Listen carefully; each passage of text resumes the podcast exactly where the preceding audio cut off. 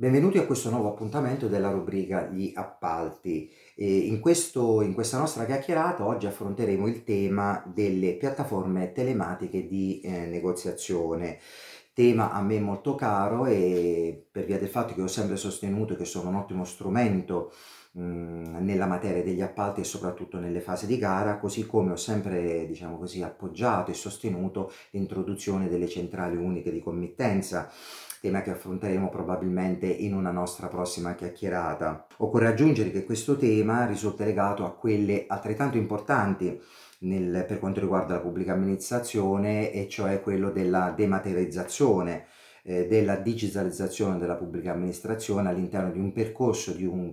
percorso complesso che riguarda proprio, diciamo così, l'innovazione all'interno della pubblica amministrazione. Ciò detto, come di consueto, occorre, eh, diciamo così, prendere le mosse da quelle che, che sono le norme che riguardano la materia di cui oggi ci occuperemo e infatti eh, ragioneremo, discuteremo dell'articolo 40 del codice degli appalti eh, rubricato obbligo di uso dei mezzi di comunicazione nello svolgimento delle procedure di aggiudicazione. Eh, tratteremo dell'articolo 44 rubricato digitalizzazione delle procedure, dell'articolo 52 regole di applicabili alle comunicazioni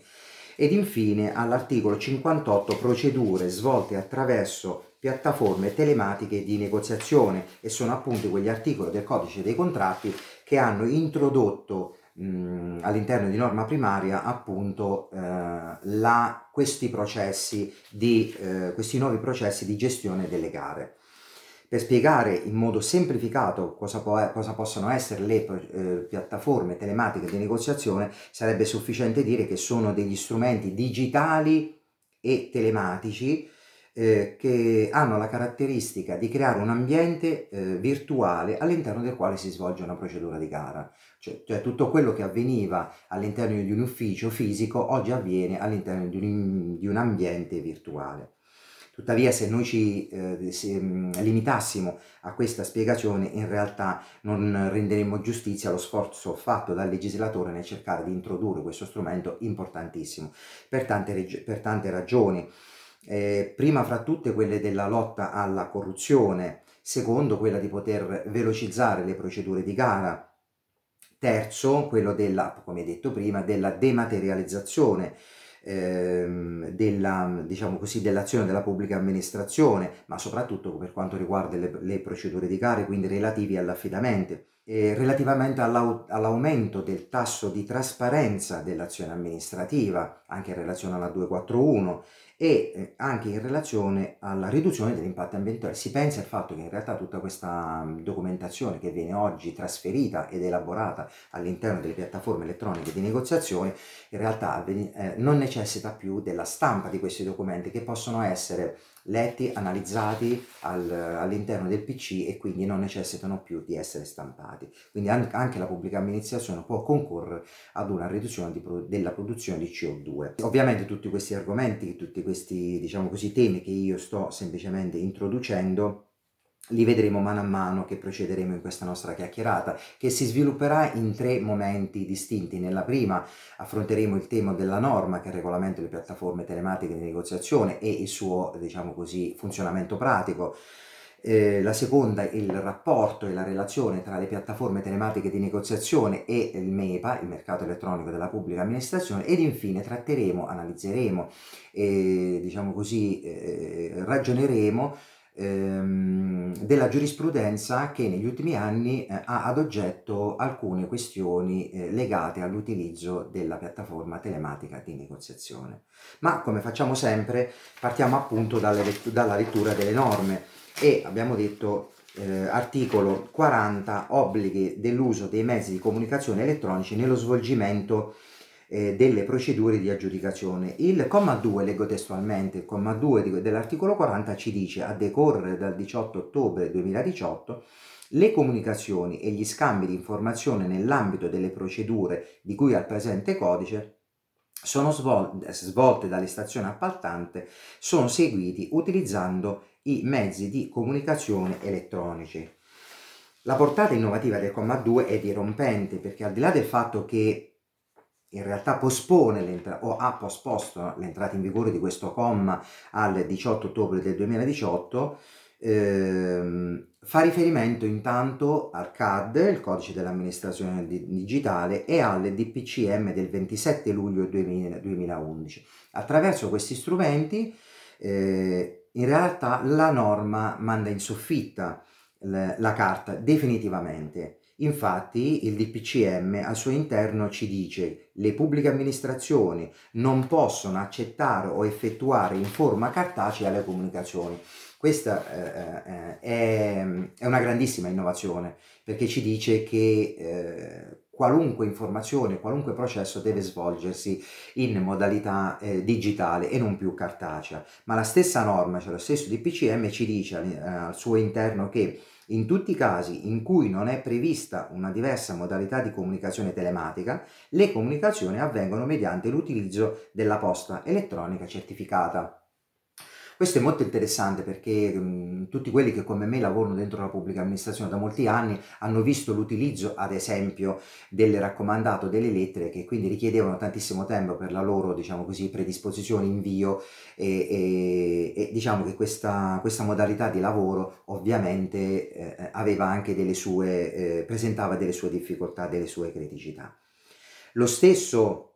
il contenuto del comma 2 viene, viene poi trasposto anche all'interno del comma 1 eh, in, in, relazione a quelle che sono invece le centrali unico di committenza, quindi quell'obbligo viene esteso anche alle centrali di committenza. Infatti ci dice che le comunicazioni e gli scambi di informazioni nell'ambito delle procedure di cui è presente codice svolte da centrali di committenza sono eseguite utilizzando e la formula è la stessa di quella a cui abbiamo fa fatto riferimento. Quindi eh, diciamo che con questo nuovo sistema di lavoro, con questo nuovo sistema di procedere della pubblica amministrazione, che ovviamente si mette a servizio del cittadino, ovviamente rende le cose più semplici ma soprattutto più veloce,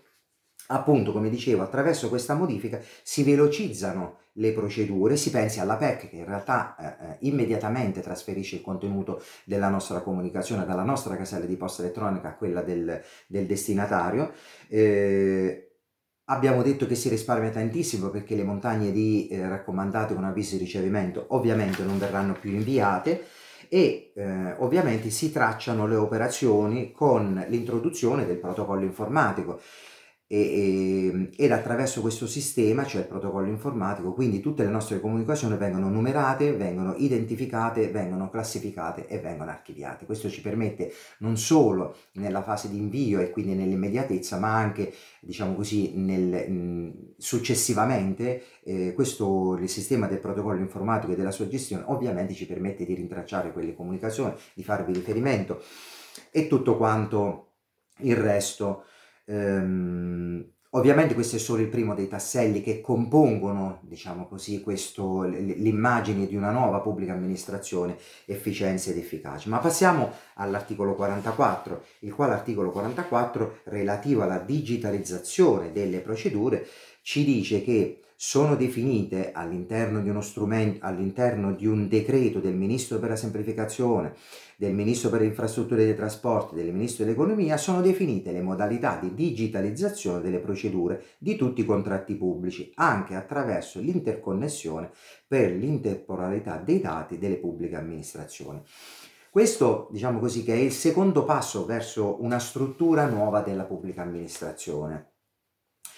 Ehm, c'è da dire, come abbiamo appena letto, che l'articolo in realtà rimandava alla ehm, pubblicazione di uno strumento, eh, cioè di un decreto, mm, che avrebbe poi, eh, diciamo così, dato precise indicazioni sulla modalità di utilizzo delle ehm, piattaforme telematiche di negoziazione e ne avrebbe gestito ovviamente la nascita e le procedure. Per quanto riguarda eh, le disposizioni contenute all'interno di questo decreto, che in realtà è preferibile chiamare regolamento perché è un regolamento di gestione delle piattaforme telematiche di negoziazione, senza scendere appunto nei dettagli tecnici della norma, ehm, il regolamento in effetti eh, sul modello del MEPA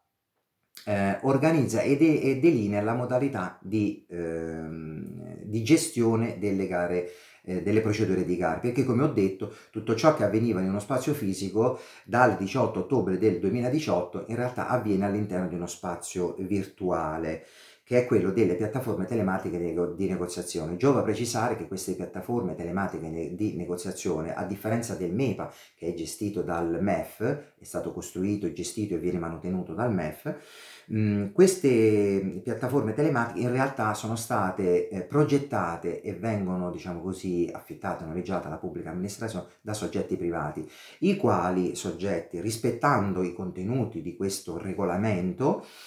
del Presidente del Consiglio dei Ministri, eh, li ha eh, costruiti, diciamo così, e li ha messi a disposizione della pubblica amministrazione. Quindi sul mercato vi sono diversi soggetti che offrono questi servizi con diverse, ovviamente con un insieme di servizi e modalità diverse tra di loro. Ma anche questo aspetto tratteremo e vedremo nel dettaglio. In relazione, giova soffermarci per un attimo rispetto a, a questo regolamento, eh, il quale... Ahimè avrebbe dovuto essere emanato precedentemente all'entrata in vigore della norma che obbligava l'utilizzo delle piattaforme telematiche di negoziazione, e cioè 18 ottobre 2011. Invece il regolamento viene, il regolamento viene emanato il 12 agosto del 2011 e quindi ahimè con quasi tre anni di ritardo, cosa che sicuramente non ha aiutato né i gestori, i fornitori del servizio e né gli utilizzatori eh, diciamo così, noi della pubblica amministrazione nella verifica ovviamente della congruità, dell'esattezza e del rispetto delle norme nell'utilizzo di questi strumenti, però diciamo che ormai è, è, è andata così. Inoltre, sempre che per chi come me insomma eh, ha eh, cura di leggere il contenuto delle norme, eh, devo segnalare, mi corre l'obbligo di segnalare che ci sono alcuni aspetti di, questa, diciamo così, di questo documento che ehm, presentano delle criticità. Eh, il decreto che è quello del 12 agosto 2021 numero 148 della Presidenza del Consiglio dei Ministri Dipartimento della Funzione Pubblica al di là dei contenuti generici come le definizioni, come l'oggetto e l'ambito di applicazione, cose abbastanza normali, introduce elementi di criticità eh, che, vengono, che sono stati colti non solo da me ma da tutti coloro che, mh, diciamo così, da tutti i commentatori, da tutti quei soggetti che in effetti eh, si occupano di procedure di gara nel loro lavoro e nella loro quotidianità. Uno di questi, ad esempio, è quello legato all'acquisizione del codice identificativo della gara, cioè al CIG, eh, e, mh, al CIG ordinario e allo Smart CIG. Molti di voi sanno che eh, l'ANAC per lungo tempo ha impedito il collegamento di queste piattaforme alla, alla, loro piattaforma e cioè hanno impedito la possibilità di accedere eh, con un altro strumento dentro la piattaforma ANAC. Per evidenti ragioni inizialmente si diceva che queste difficoltà nascevano dal fatto che il soggetto che, si che entra all'interno della piattaforma deve essere il RUP e quindi non si riuscivano a collegare diciamo così le piattaforme telematiche con le credenziali di questi loop a quel passaggio importante e necessario della qualificazione del soggetto che accede direttamente all'ANAC, perché nell'ANAC, come voi ben sapete, eh, si accede per, mh, ad esempio, per eh, creare l'identificativo Smart CIG per tutte quelle procedure al di sotto dei 40.000 euro o all'interno della piattaforma Sinvog per quanto riguarda eh, le procedure eh, con importi superiori alla, eh, diciamo così, ai 40.000 euro, ma vi si accede anche per i CEL, vi si accede per una serie di procedure che quindi non potevano essere, diciamo così, sottoposte ad un ulteriore passaggio. Altra cosa interessante che ha creato ovviamente molte perplessità è il fatto che all'articolo 13 di questo eh, regolamento eh, l'articolo 13, rubricato determina al contrario, ci dice che il sistema telematico consente alla stazione appaltante l'acquisizione della determina al contrario tramite caricamento della stessa nel sistema, prevedendo altresì al successivo inserimento nel fascicolo elettronico. Tutti voi sanno che la determina al contrario in realtà non è un documento qualsiasi, è un documento che va creato all'interno di apposite piattaforme come può essere quella di Alley e all'interno di questa stessa ehm, piattaforma segue una ben precisa procedura. Vi è un soggetto che, che, inserisce la determina in quanto preliminare, quella determina deve essere validata eh, da parte del RUP, a sua volta deve essere validata da parte dell'ufficio della, della ragioneria dell'ente e successivamente deve essere, mh, diciamo così,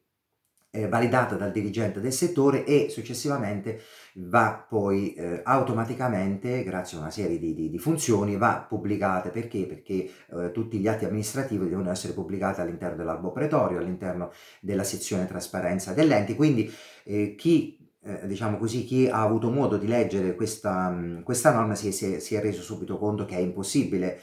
fare questo passaggio all'interno di una piattaforma telematica di negoziazione che non può essere legata alla singola eh, piattaforma del comune o della regione di qualunque altro ente che invece è legata alla protocollazione e alla pubblicazione degli atti della pubblica amministrazione. Ma ve ne sono altre all'interno di questo documento che destano eh, alcune perplessità come la gestione delle commissioni giudicatrici o addirittura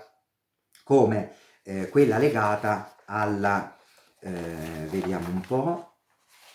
come quella legata mh, mm, molto ancora più importante eh, diciamo così, che è quella dell'articolo 8 legato all'accesso agli atti. In questo articolo si dice che il sistema telematico permette la presentazione di istanze di accesso agli atti di gara e la messa a disposizione dei medesimi ove ne ricorrono i presupposti. Ora, ehm, molti di voi, probabilmente tutti, sanno che la gestione dell'accesso agli atti è un subprocedimento legato dalla, mh, è normato dal, dall'articolo 22 seguenti della 241 la legge sul procedimento amministrativo ed è, una, eh, è un, un subprocedimento molto complesso e delicato perché a sua volta può, mm, eh, diciamo così, eh, può prevedere dei subprocedimenti, deve essere ai fini del rispetto dei termini, essere, le comunicazioni devono essere tracciate, devono essere ben identificate affinché tutta la procedura venga poi esperita nei termini previsti dalla norma e quindi è, è, praticamente impossibile che anche questo passaggio possa avvenire all'interno della piattaforma telematica di negoziazione che quindi rimane fuori da questi processi. Ehm, vabbè, queste diciamo che sono alcune delle criticità che era giusto, eh, diciamo così, porre alla vostra attenzione relativamente a quel documento. Tanto che eh, all'interno delle gestioni, all'interno delle piattaforme telematiche di eh, eh negoziazione, questi eh, passaggi e queste funzioni non sono state inserite. Passiamo ora all'articolo 52, ehm, all'articolo 52 rubricato, come abbiamo detto, regole applicabili alle comunicazioni. Eh, questo articolo ehm, in, introduce ehm, alcuni eh, diciamo così, delle norme che sono state poi eh, inserite all'interno del regolamento a cui abbiamo fatto riferimento, quindi è più un articolo di carattere eh, meramente tecnico. Ehm, il, siamo giunti infine quindi all'articolo 58, a quello che introduce ehm, l'obbligo delle piattaforme telematiche di negoziazione. Ed infatti al comma 1 si dice che ai sensi della no normativa vigente in materia di documento informatico e di firma digitali nel rispetto dell'articolo 52 e quindi dei principi di trasparenza di semplificazione ed efficacia delle procedure, le stazioni appaltanti ricorrono a procedure di gare interamente gestite con sistemi telematici nel rispetto delle disposizioni di cui al presente codice. Quindi eh, ovviamente la norma, anche qui legata, eh, sappiamo tutti che il codice degli appalti è stato eh, emanato il 19 aprile del 2016 e la norma invece dell'articolo 58 rimandava la sua applicazione, cioè quella dell'introduzione dell'obbligo, eh, veniva rimandato al 18 ottobre del 2018 la sua, diciamo così, applicazione. E, ehm, abbiamo detto quindi che tutte le indicazioni a cui abbiamo fatto riferimento in questa breve introduzione eh, delineano in qualche modo, per così dire, le caratteristiche di questo nuovo strumento eh, ed hanno trasferito totalmente mh, la procedura di gara all'interno di questo, di questo spazio virtuale. Ehm, procediamo nella descrizione di questo, diciamo così, di questo strumento e del suo utilizzo aggiungendo che, come qualunque altra eh, piattaforma che, che viene utilizzata dalla pubblica amministrazione, anche questa, come è stato già detto, è uno strumento fornito da soggetti privati. Quindi il comune o i comuni, gli enti, vengono, diciamo così, noleggiano eh, questo noleggiano la piattaforma e quindi non ne diventano assolutamente proprietari, ma noleggiano la piattaforma attraverso un canone annuo, eh, il quale eh, canone generalmente è eh, diciamo calcolato sulla base degli abitanti facenti eh, che ricadono all'interno di quell'ente, mm, nel, nel, mio caso nella mia esperienza dei comuni, quindi all'interno del comune se il comune è un comune grande o di più comuni nel caso ad esempio delle, eh, delle piattaforme che vengono utilizzate all'interno di una centrale unica di committenza, quindi la somma degli abitanti di tutti quei comuni verrà calcolata, verrà sommata e sulla base di questo elemento viene calcolato poi il, il canone annuo eh, che viene pagato da parte dell'ente alla società fornitrice del servizio. È necessario aggiungere che nonostante le piattaforme eh, possano, siano in grado di offrire una moltitudine di servizi, eh, pass- l'unico passaggio che non può essere diciamo così, effettuato all'interno delle piattaforme telematiche di negoziazione è quello relativo alla pubblicazione eh, quando parliamo di pubblicazione ovviamente ci si riferisce alla pubblicazione sulla GUE, sulla GURI e sui quotidiani. Ovviamente qui bisogna tenere eh, presente quelle che sono le norme, le norme che riguardano, diciamo così, le soglie indicate dalla, dalla, norma primaria e anche dai regolamenti del MIT che normano eh, le soglie alle quali insomma eh, fa riferimento per le pubblicazioni eh, questi, all'interno di questi tre, tre strumenti. E, ehm, questo passaggio, quello delle pubblicazioni, come tu, probabilmente eh, tutti voi sapete, eh, può essere fatto soltanto da quei soggetti che sono iscritti all'interno dell'elenco detenuto dall'Istituto Poligrafico dello Stato, denominato agenzie autorizzate alla raccolta di trasmissioni telematica, telematiche. Questi soggetti autorizzati eh, e inseriti in questo elenco sono gli unici che possono occuparsi delle pubblicazioni eh, all'interno di questi tre, diciamo così, eh, di questi tre strumenti, la GUE, la GURI e i quotidiani. E anche qui ovviamente le pubblicazioni per la pubblica amministrazione, per gli enti in generale, è un costo, però va ricordato che, eh, che il costo delle pubblicazioni va poi, così come previsto dal codice, deve essere poi, eh, diciamo così, ehm, rimborsato dal soggetto aggiudicatario entro i 60 giorni dalla data di aggiudicazione. Eh, sempre rimanendo nell'ambito sempre rimanendo nell'ambito del, del costo, delle, eh, diciamo così, del, del, costo per il noleggio delle procedure telematiche, per l'effettuazione delle procedure telematiche di negoziazione, occorre fare una precisazione che ovviamente, come ho già detto, eh, essendo niente affatto trascurabile il noleggio di questi, di questi strumenti, è inevitabile che ovviamente questo costo riguardi una voce importante, tenuto anche conto del fatto che oltre 6.000 degli 8.000 comuni italiani hanno una popolazione inferiore a 10.000 abitanti e inoltre che circa 3.000 degli 8.000 comuni hanno una popolazione inferiore addirittura a 2.000 abitanti. E a, parer mio, ma non, eh, non, solo mio, ma di molti, eh, diciamo così, commentatori, eh, probabilmente il legislatore avrebbe dovuto prevedere una qualche forma di rimborso da parte nei riguardi degli enti che ovviamente dovevano, sono tenuti a rispettare questa, questa norma. E, ehm, a tal proposito si segnala una, mm, diciamo così, una questione giudiziaria che si trascina da tanto tempo, eh, vi è un soggetto eh, all'interno del, diciamo così, del nostro paese che offre questo tipo di servizi, e cioè offre servizi ai comuni e eh, ASMEL ehm, offre servizi ai comuni e tra i tanti servizi offerti vi è anche quello di offrire eh, la piattaforma telematica di negoziazione. Questo soggetto ha introdotto all'interno dei propri bandi eh, una norma che prevedeva il pagamento da parte dell'aggiudicatario di un corrispettivo eh, per, diciamo così, la gestione della piattaforma elettronica di negoziazione. Eh, vi è in corso un lungo contenzioso con questo soggetto, sia nei riguardi di ANAC che, ne, che, non ne riconosce l'autorità, eh, e, eh, e, rispetto alla giustizia amministrativa che ha definito in realtà illegittimo la richiesta di pagamento per la gestione delle spese della piattaforma telematica di negoziazione.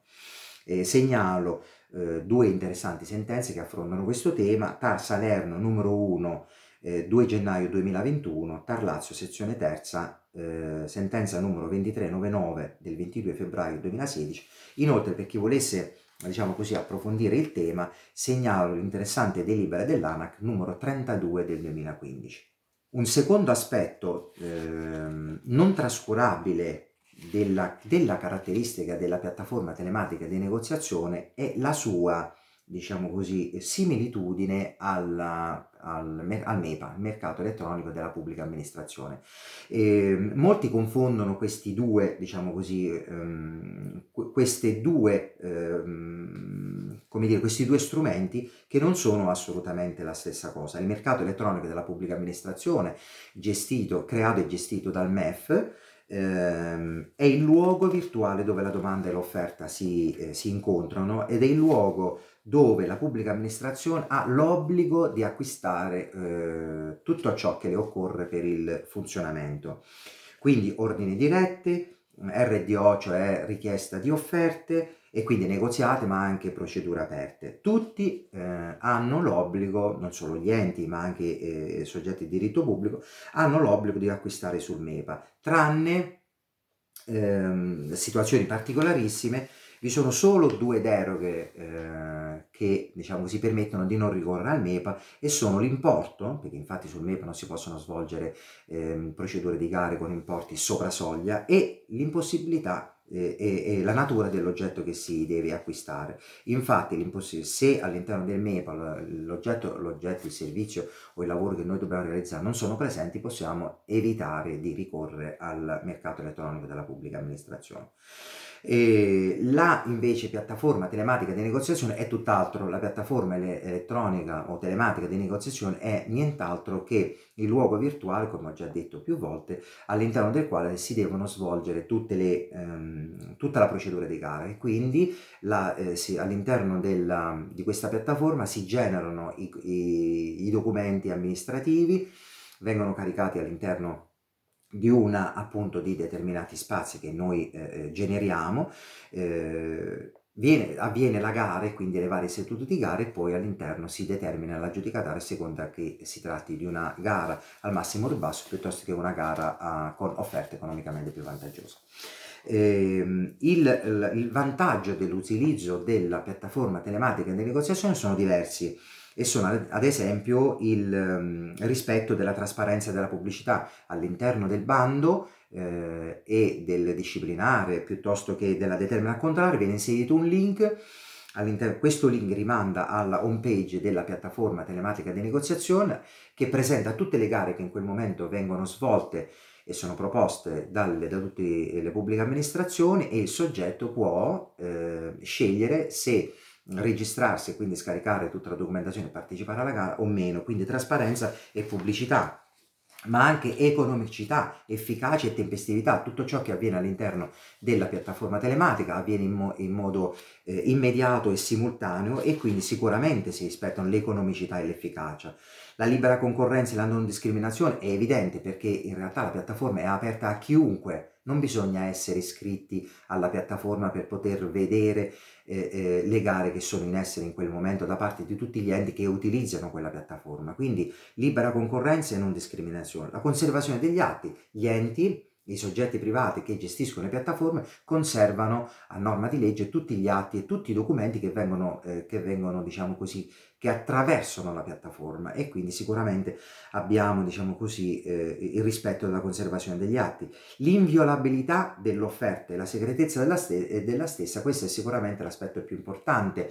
della eh, piattaforma telematica perché in realtà fino allo scadere dell'ora e del giorno prestabilite eh, nel momento in cui si è generata la gara, nessuno potrà eh, eh, sapere quanti soggetti hanno partecipato a quella gara e quindi hanno presentato mh, offerta. E nessun documento potrà essere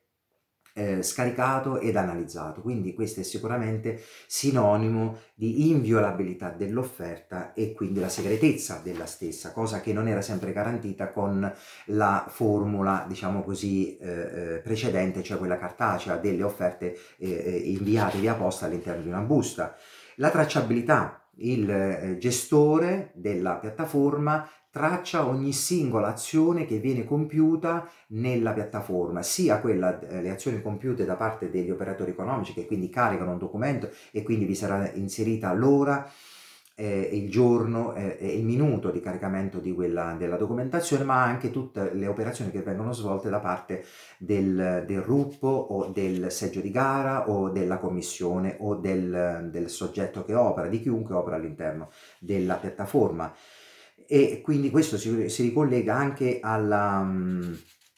come abbiamo detto, si ricollega anche e soprattutto alla, eh, eh, diciamo così, alla trasparenza dell'azione della pubblica amministrazione che viene gestita e garantita proprio da questo soggetto terzo.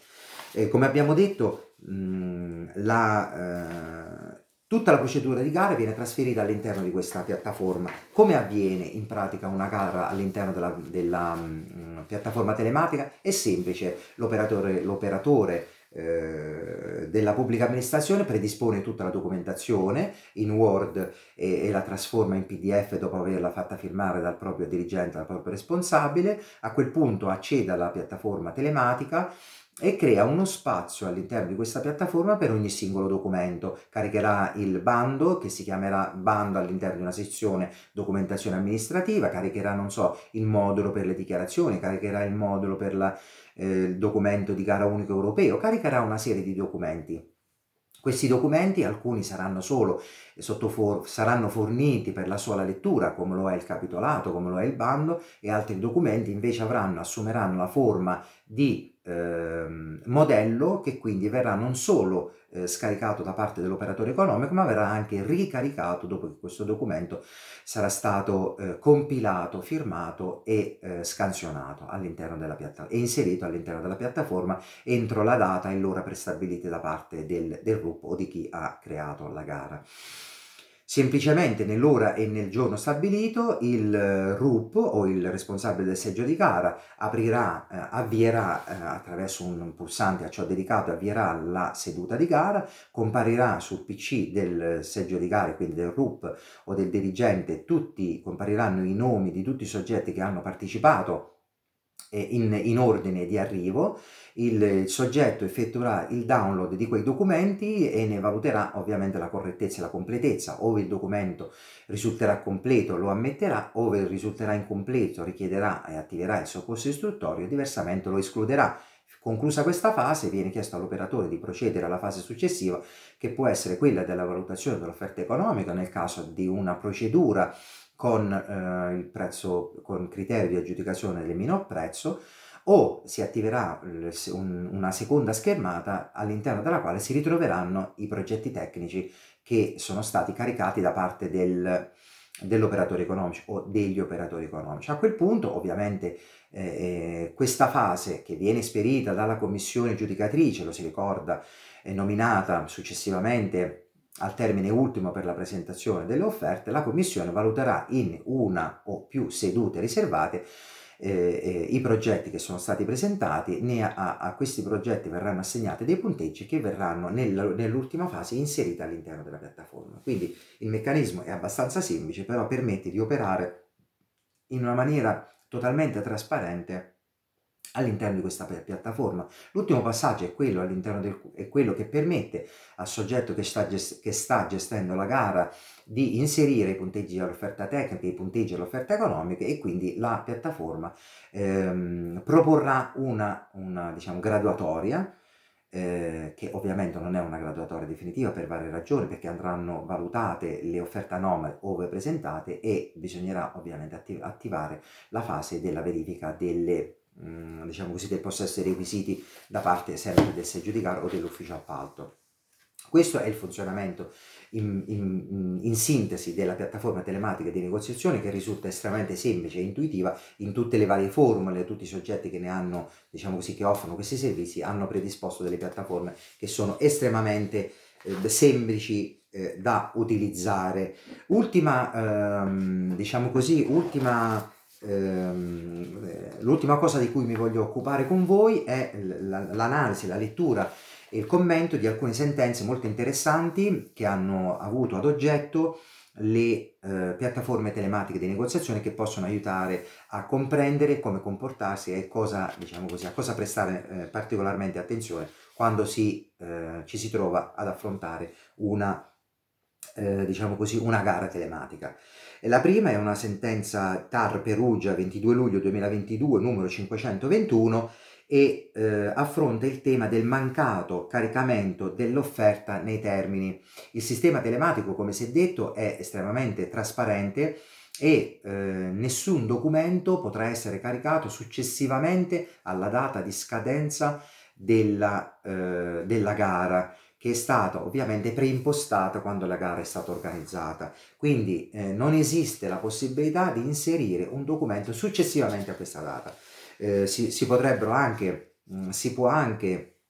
diciamo così, presentare ricorso, ma in realtà il proprio ricorso verrà rigettato, così come indicato da questa sentenza molto interessante. Giova segnalare che una Uh, la sola condizione che permette di poter caricare successivamente a quella data un documento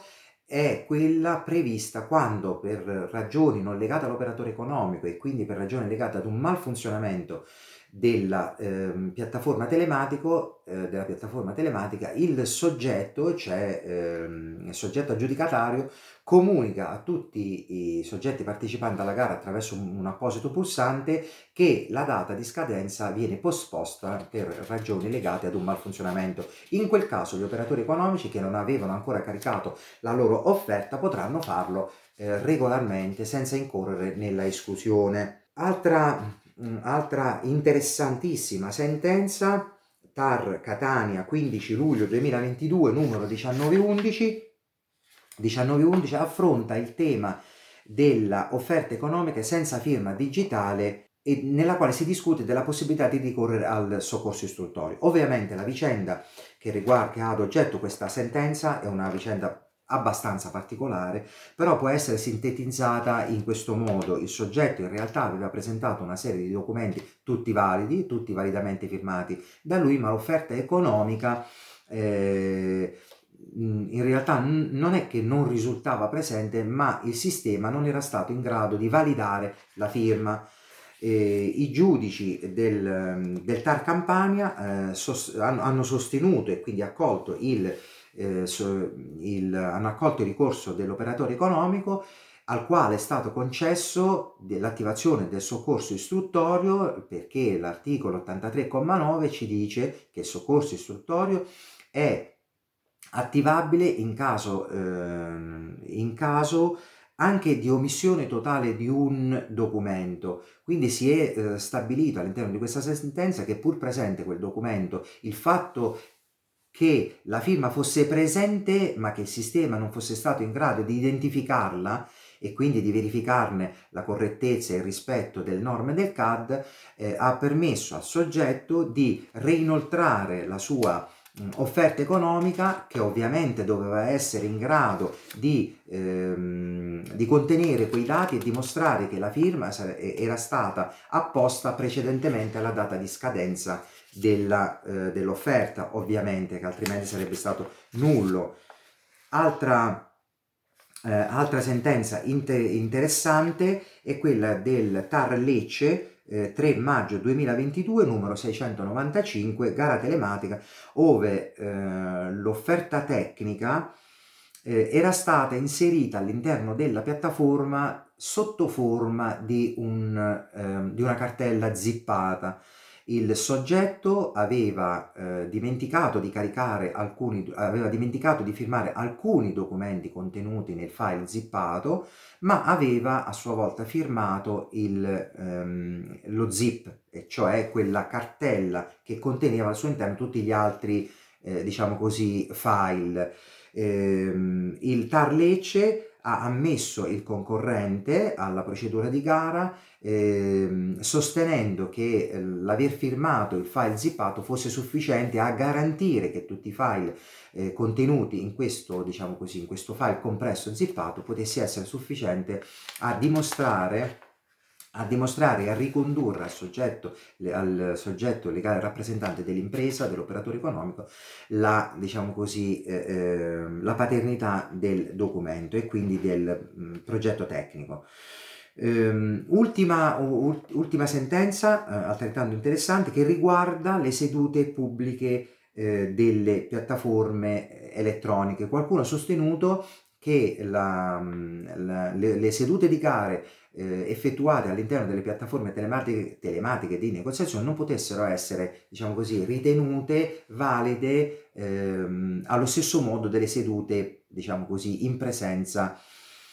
eh, in presenza effettuate con la vecchia metodologia, col vecchio metodo. Eh, il TAR Napoli 22 marzo 2022 numero 1905 1905 ha stabilito che la procedura telematica svolta all'interno delle piattaforme telematiche di negoziazione garantisce assolutamente tutti i principi del codice degli appalti proprio per tutte quelle ragioni che si sono dette eh, durante la nostra che abbiamo detto durante la nostra chiacchierata e cioè la tracciabilità il fatto che tutti i documenti vengono inseriti e vengono numerati vengono protocollati vengono identificati con un log e tutti i passaggi eh, vengono diciamo così tracciati. E questo proprio garantisce il momento in cui quei documenti vengono scaricati dal seggio di gara quando vengono valutate le richieste di eh, soccorso istruttorio, cioè tutto quanto viene eseguito all'interno di una piattaforma telematica di negoziazione grazie al sistema che viene messo in piedi dal, da, dagli informatici garantisce eh, tutti i principi eh, del codice di cui l'articolo 30, ma non solo, ma anche tutti gli altri. Quindi